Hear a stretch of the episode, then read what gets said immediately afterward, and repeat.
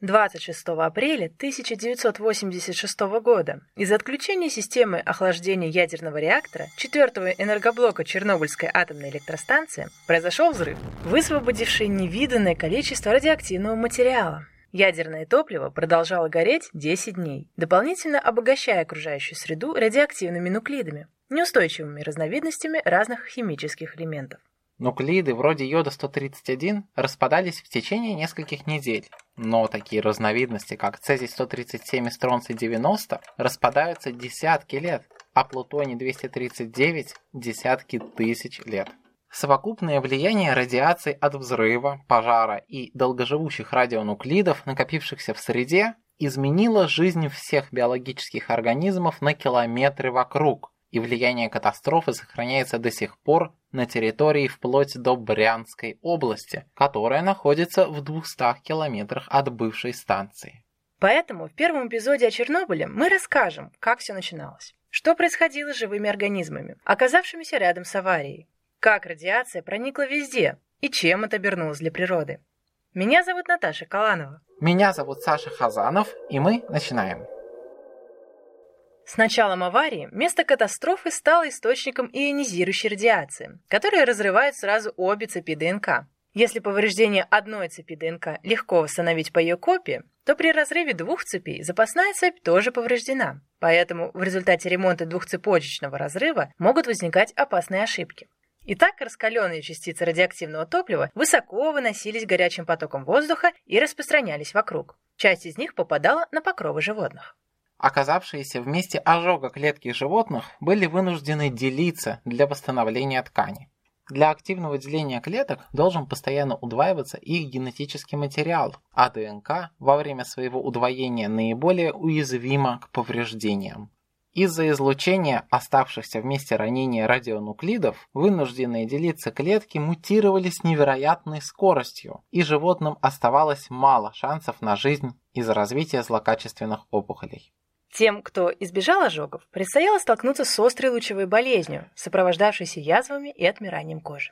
Животные, получившие меньшие дозы облучения и перенесшие влажное отслоение кожи, имели шанс выжить, хотя риск развития злокачественных опухолей все равно оставался высоким. Но животные еще могли мигрировать и спастись от катастрофы.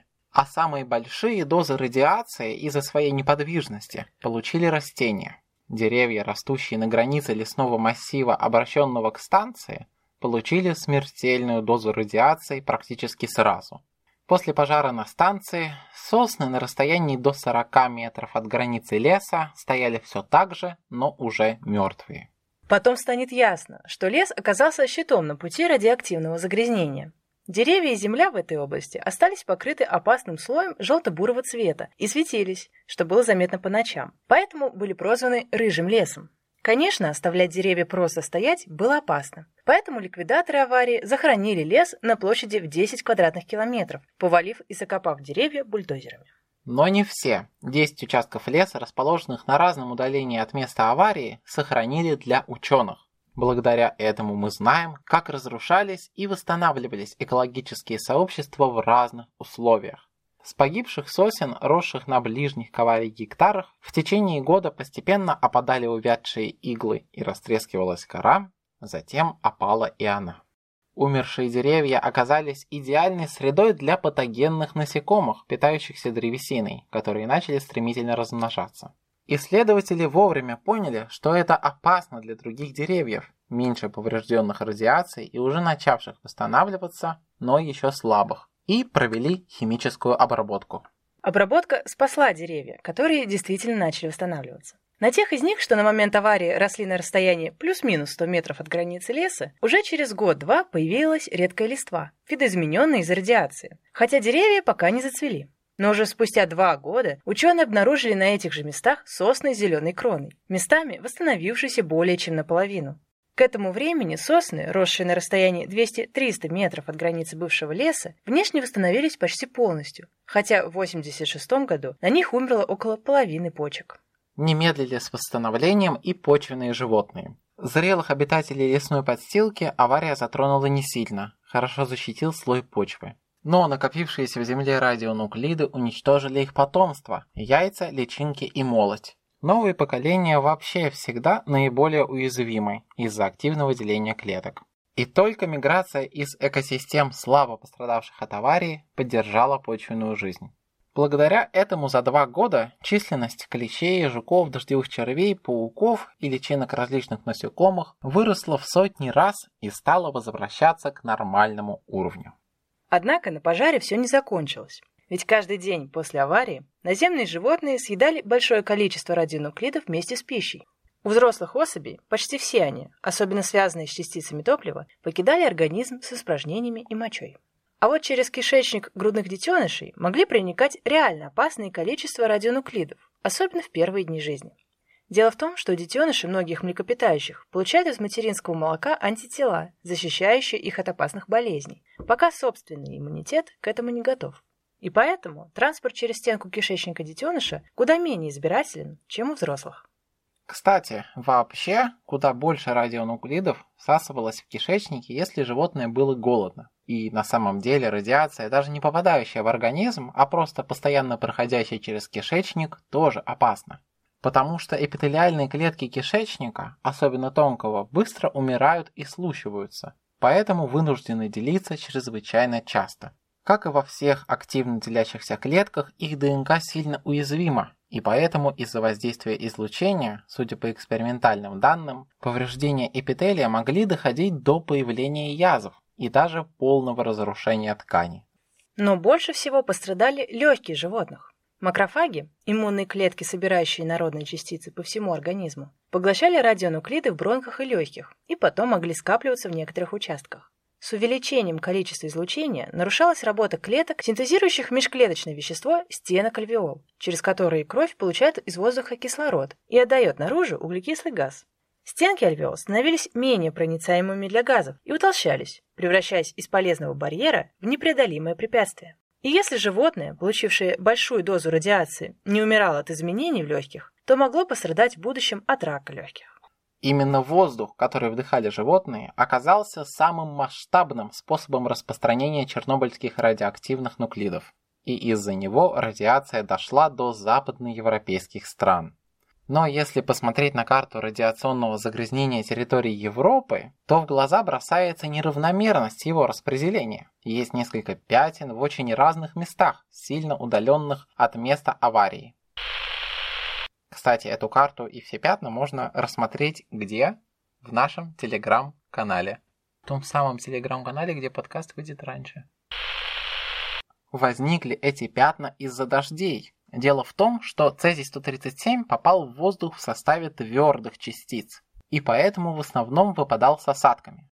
А вот йод-131 перемещался также в парообразном состоянии, опускаясь на Землю и в отсутствие дождей.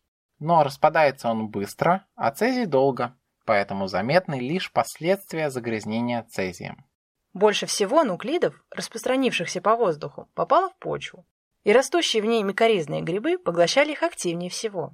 Дело в том, что главная часть их организма представляет собой огромную сеть нитей из клеток гриба, пронизывающих почву. А плодовые тела, появляющиеся над землей по осени, просто временные органы, нужные только для размножения и собранные из тех же нитей.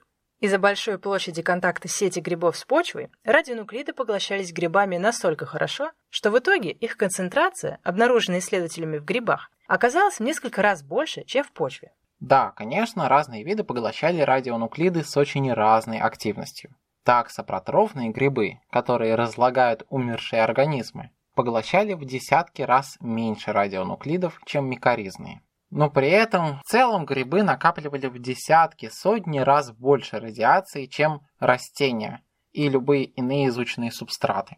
Грибы так активно собирали радионуклиды, что, как обнаружилось в одном исследовании, распределение цезия-137 в почве зависело даже от особенностей устройства нити гриба, растущего в данном месте.